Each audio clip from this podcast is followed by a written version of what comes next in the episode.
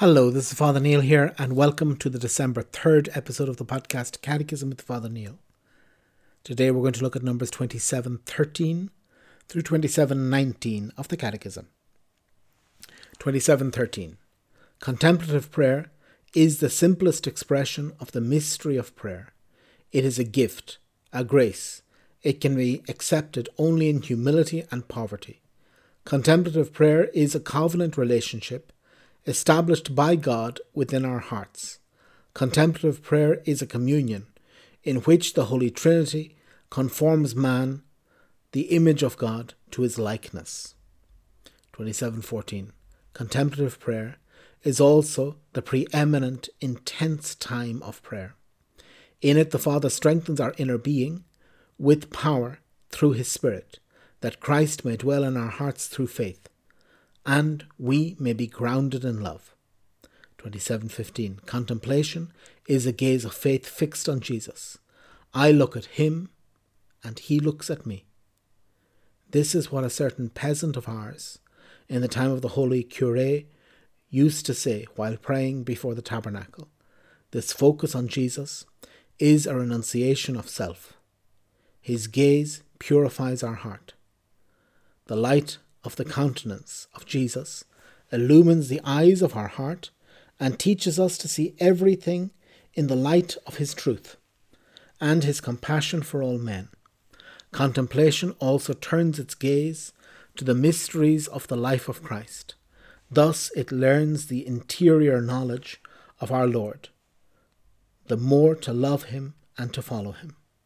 Contemplative prayer is hearing the Word of God Far from being passive, such attentiveness is the obedience of faith, the unconditional acceptance of a servant, and the loving commitment of a child. It participates in the yes of the Son, be- become servant, in, and the fiat of God's lowly handmaid. Contemplative prayer is silence, the symbol of the world to come, or silent love. Words in this kind of prayer are not speeches. They are like kindling that feeds the fire of love. In this silence, unbearable to the outer man, the Father speaks to us his incarnate Word, who suffered, died, and rose. In this silence, the Spirit of adoption enables us to share in the prayer of Jesus. Contemplative prayer in union with the prayer of Christ, insofar as it makes us participate in his mystery. The mystery of Christ is celebrated by the Church in the Eucharist, and the Holy Spirit makes it come alive in contemplative prayer, so that our charity will manifest it in our acts. 2719 Contemplative prayer is a communion of love, bearing life for the multitude, to the extent that it consents to abide in the night of faith the paschal night of the resurrection passes through the night of agony and the tomb. The three intense moments of the hour of Jesus, which his spirit, and not the flesh, which is weak, brings to life in prayer. We must be willing to keep watch with him one hour. Okay, so we have this um, we have this section that finishes the contemplation which is, um, again, among the most beautiful in the Catechism. This concept of humanity contemplating God is beautiful. That we are called to contemplate Him, we are called to be near Him, we are called to entrust ourselves to Him. And this is the most important part of our existence to entrust ourselves to the Lord, to cast our cares to Him and as I said, this is in a sense deeper than the meditation. Again, meditation is beautiful and necessary. The, the, the processing, the mental processing of, uh, of the scripture, of our lives, of comparing our lives to the Father. But the contemplation brings things deeper. It's this, um, this beautiful, wonderful line of the Cure of Ars, St. John Vianney the patron saint of priests, who who was able to um, rebuild his parish. He'd come to our parish at a very terrible time.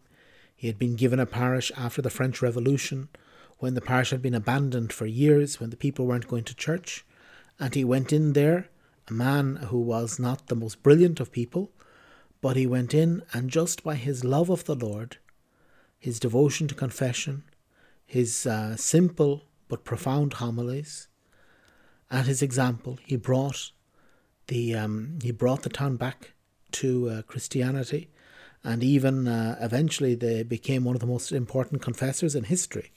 They had to build a special railway station and a railway line extension out there so that all the people who wanted to go and meet him and confess to him could do so.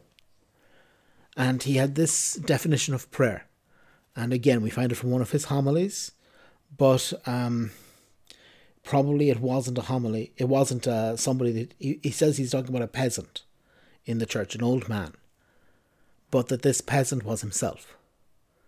That he was talking about his old his own experience, and he says that he found this peasant who would spend a long time in front of the tabernacle praying. And he says to him, "What are you doing? How do you pray?" And again, this is his way of sharing what he's how he prays himself. And he says, "I look at him, and he looks at me." This trust in the Lord, I look at him, and he looks at me. I look at God, God looks at me, and that is prayer. So really this this invitation to contemplate God and that this is really um, helps us. You know, it's a communion in which the Trinity, Trinity conforms man, the image of God, to his likeness. That we were created in the image of God, but now also we gain the likeness of God that we had lost at the fall, that we had lost through our sins. By contemplating God, this comes back to us. And so, this is, uh, as I say, that, the, that these pages are uh, some of the most beautiful, inviting us to this relationship.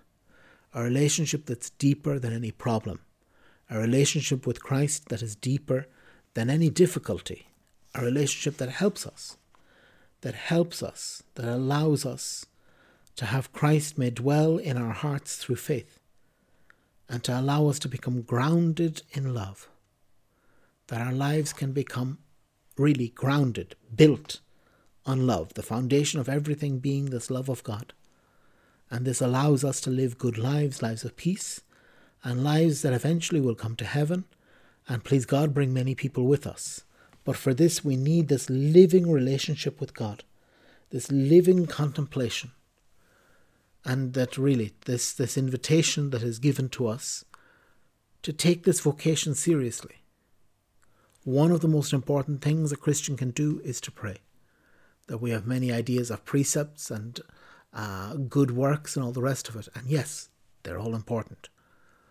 But it is vital that we pray. There is no Christianity without prayer. And prayer, in its deepest level, is this contemplation of God, and that each one of us is invited to come to this contemplation. I look at Him, and He looks at me. I look at Jesus, and Jesus looks at me. I look at God, and God looks at me. And that by my looking at Him, it transforms me. By Him looking at me, it transforms me. It changes me for the good and allows me to participate in the life of God. So, very well. So, we'll finish with the in brief section. 2720. The Church invites the faithful to regular prayer, daily prayers, the Liturgy of the Hours, Sunday Eucharist, the feasts of the liturgical year. 2721. The Christian tradition comprises three major expressions of the life of prayer vocal prayer, meditation, and contemplative prayer. They have in common the recollection of the heart. 2722 Vocal prayer, founded on the union of body and soul in human nature, associates the body with the interior prayer of the heart, following Christ's example of praying to his Father and teaching the Our Father to his disciples. 2723 Meditation is a prayerful quest, engaging thought, imagination, emotion, and desire. Its goal is to make our own in faith, the subject considered by confronting it with the reality of our own life. 2724. Contemplative prayer is the simple expression of the mystery of prayer. It is a gaze fixed on Jesus, an attentiveness to the Word of God, a silent love. It achieves a real union with the prayer of Christ to the extent that it makes us share in His mystery. Okay, very well. Tomorrow we'll continue looking at 27, 25 through 27, 28. 27, 25 through 27, 28. Very well. God bless.